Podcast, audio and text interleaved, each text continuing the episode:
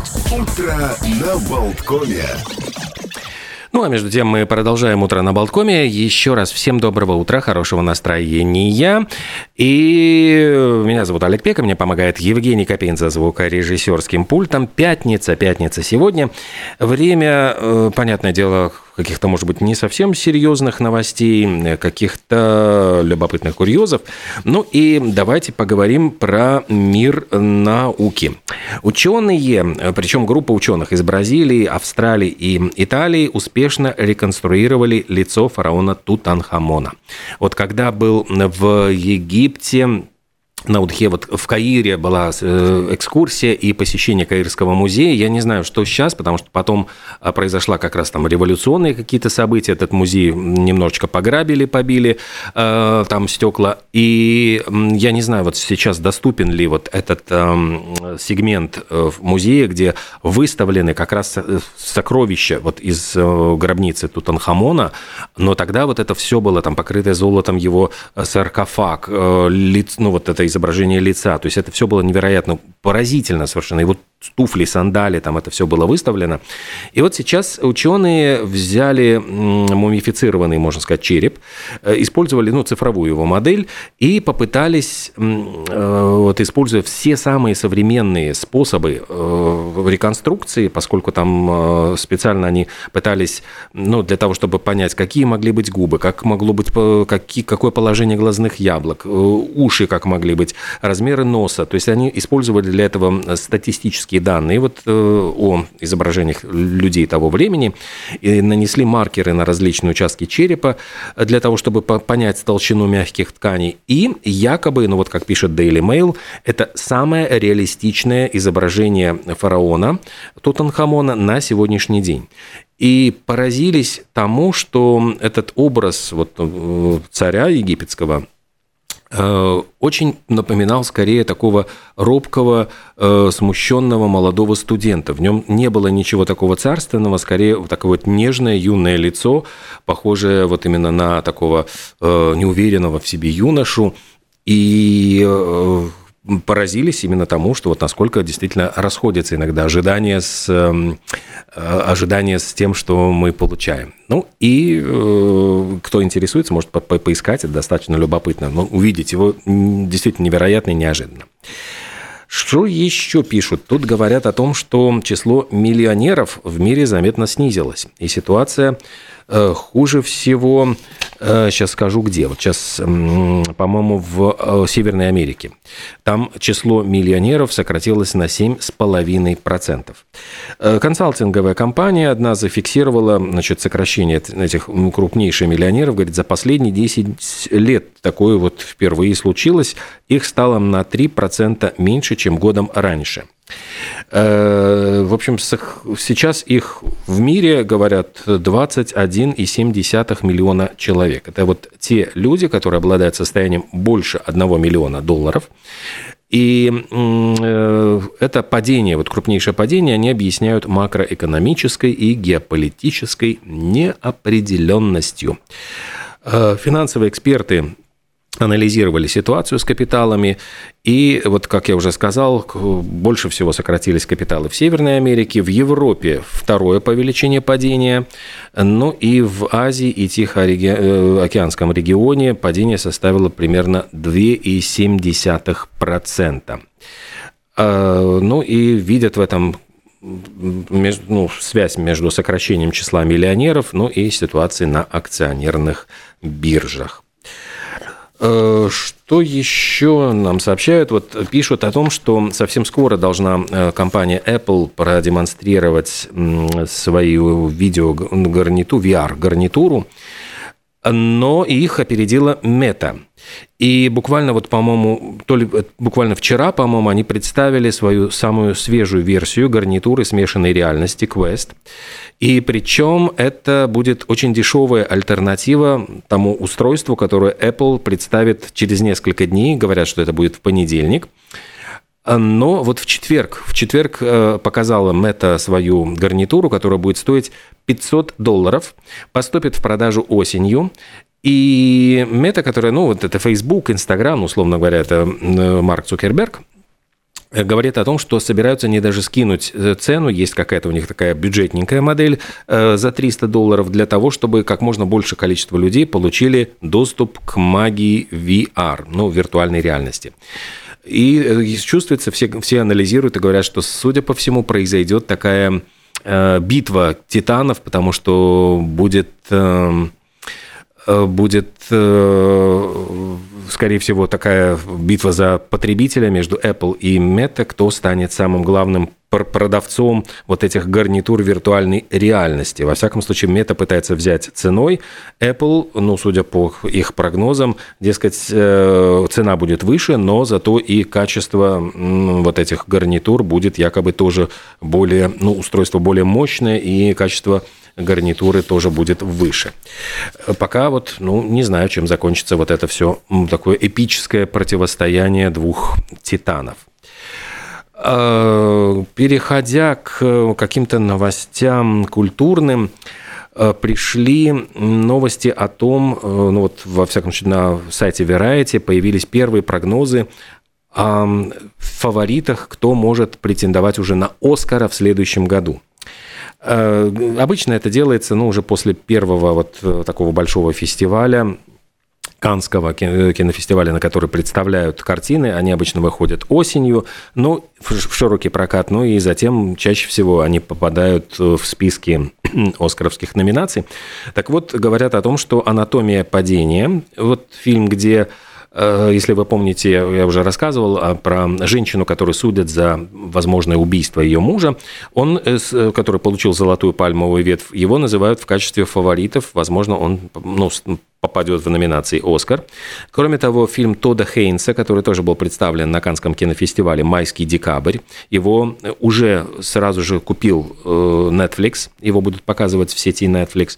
Э, ну и там очень такие яркие звезды сыграли, как Джулиана Мур и Натали Портман. Э, по-моему, это была история, журналистка приезжает к женщине, вернее, не журналистка, а актриса, которая должна сыграть вот какую-то женщину с тяжелой судьбой, она приезжает для того, чтобы э, проникнуться ролью, и вот э, их, их э, конфликт, их э, отношения вот легли в основу фильма. И «Город астероидов» Уэса Андерсона, его тоже, в общем-то, не сбрасывают со счетов и говорят, что это, скорее всего, будет такая очень ну, оскаровский претендент, как и «Убийцы цветочной луны», то есть эпопея Мартина Скорцезе, Фильм непростой, три с половиной часа, но опять-таки, Леонардо Ди Каприо, Роберт Де Ниро – это такие большие глыбины, которые э, наверняка привлекут публику. И есть все шансы, что эти, вот, эти картины, они попадут в список оскаровских претендентов. Равно как и фильм «Опенгеймер». Это э, картина, которую снял Кристофер Нолан. Я напомню, что он э, снял «Темного рыцаря», он снял эм, «Интерстеллар». Очень многие картины, э, в том числе и «Начало», с, кстати, с Леонардо Ди Каприо. И вот «Опенгеймер» – это картина, которая рассказывает о создании ядерного оружия. Э, фильм просто, э, ну, пока его вот никто даже не видел такого полноценного трейлера, все время нагнетается атмосфера такая тайны. Э, там совершенно шикарно вот сыграл главную роль актер вылетел его имя у меня из головы, но Опенгеймер, самого сам физика, который создает это ядерное оружие, и говорят о том, что Опенгеймера собираются показывать в кинотеатрах IMAX. Это кинотеатры с огромным экраном, то есть там его снимали специально фильм для показов в этом формате, но только даже в Америке есть э, этот формат э, доступен только в 25 кинотеатрах. Вдумайтесь, у нас в Латвии есть тоже зал IMAX, так что мы можем этим гордиться, по-моему, чуть ли не единственный в Балтии с таким э, очень интересным залом.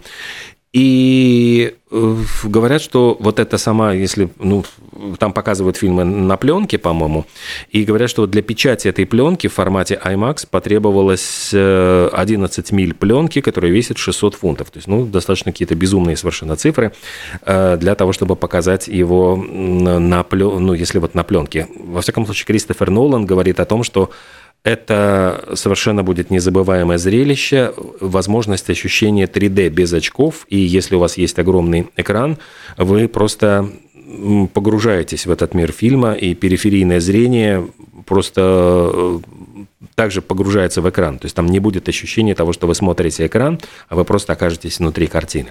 Будем ждать, я во всяком случае надеюсь, что мы сможем тоже насладиться этим. Э, ну, а между тем Риз Уизерспун э, назвали самой богатой актрисой. Это пришли тоже новости, сообщил Forbes. Состояние этой актрисы оценивается 440 миллионов долларов. Это объясняется тем, ну вот почему она стала самой богатой, потому что она продала свою компанию Hello Sunshine, причем она продала ее за 900 миллионов долларов, а при этом еще осталась э, владе... владелицей 18% акций. Ну и Ризу Уизерспун получает в основном деньги не за свои актерские способности, а за продюсирование. Она продюсировала несколько очень популярных сериалов, и за каждые 10 серий она просто как продюсер получала по 20 миллионов долларов. То есть, ну, в принципе, согласитесь, в общем, деньги достаточно неплохие. Э, Дуэйн Джонсон, по-моему, был как самый высокооплачиваемый актер среди режиссеров. Там два, как бы в ноздря в ноздрю, Джордж Лукас и Стивен Спилберг. Ну, имеется в виду вот э, самые богатые э, не потому, что они заработали за последний год, а просто вот по их состоянию финансовых финансов.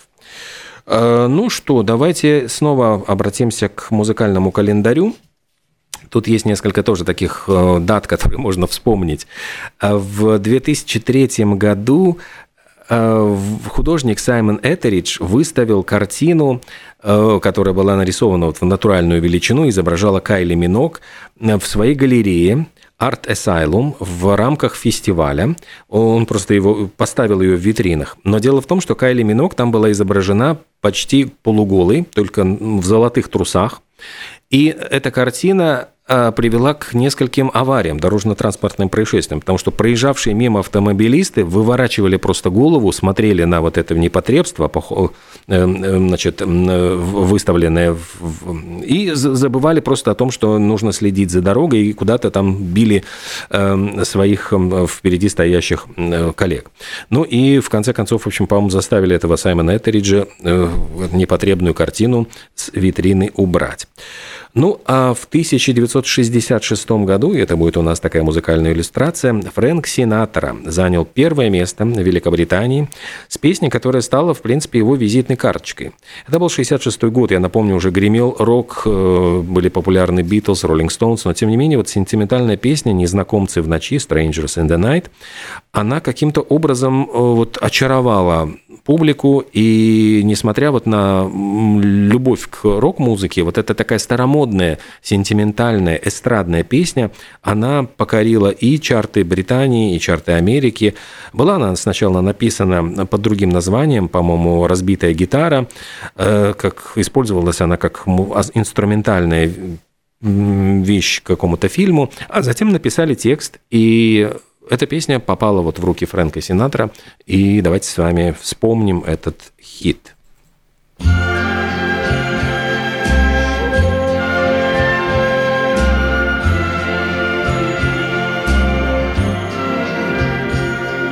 Strangers in the night, exchanging glances, wandering in the night.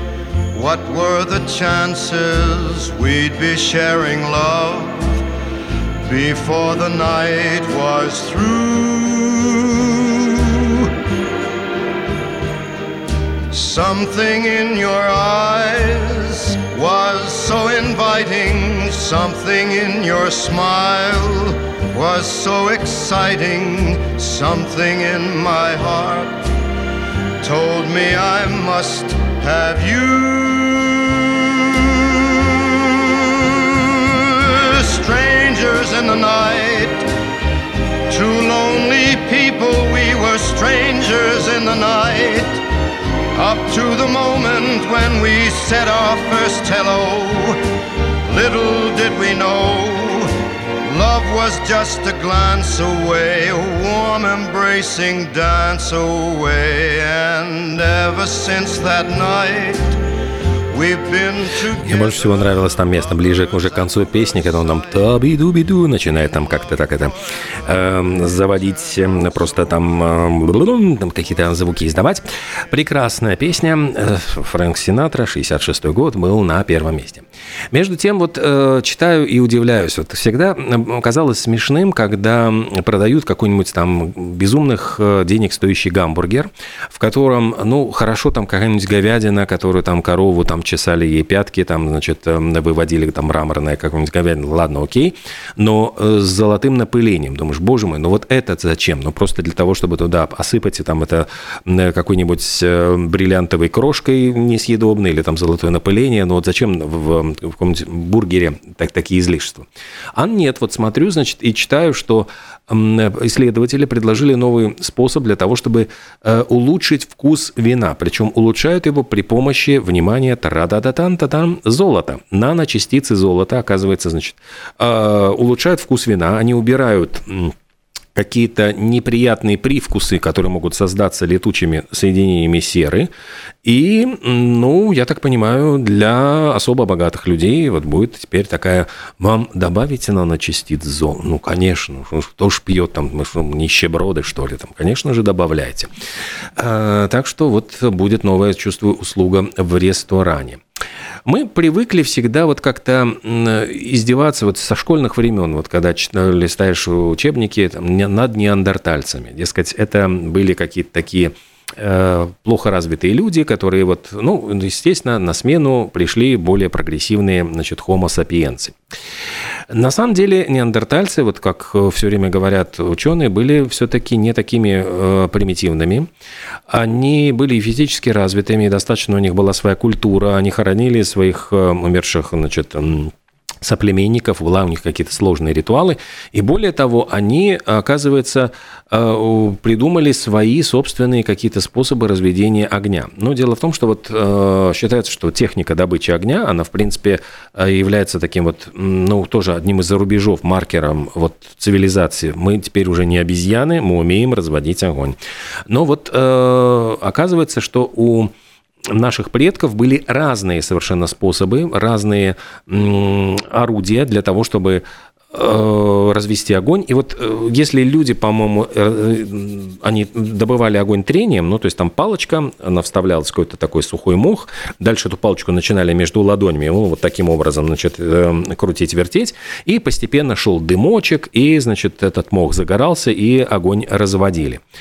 У неандертальцев была какая-то своя вот удивительная схема, и сейчас вот ну, ученые говорят, вот прямо э, свой способ, они высекали искорки из э, кремния. То есть они, в принципе, догадались, дотумкали до того, что, значит, если вот какие-то брать э, камушки, вот один из них определенный, вот именно как кремний, можно будет высечь искру, которая, искру, которая сможет э, разжечь мох. Так что тоже, в общем-то, э, зря мы над ними смеемся, были были, в принципе, сами по себе тоже достаточно э, умные существа. Ну, почему вымерли? Вот до сих пор всякие версии выдвигают, в том числе и говорят, что просто может быть э, геноцид был. Вот э, их просто люди как-то за, потихонечку или ассимилировали, или просто выселили, вытеснили на какие-то плохо обитаемые пространства. Ну что, наверное, на этом мы пока Сделаем небольшую паузу. У нас впереди будет э, смена такая декораций. Э, второй час после 9 часов мы, э, к сожалению, сегодня Константин Рангс не сможет выйти с нами на связь, но, тем не менее, мы проведем программу э, про пригодность и поговорим с Еленой Хорошкиной о тех новых э, технологиях, вот, которые позволяют нам обретать э, необходимые знания, в том числе и удаленно.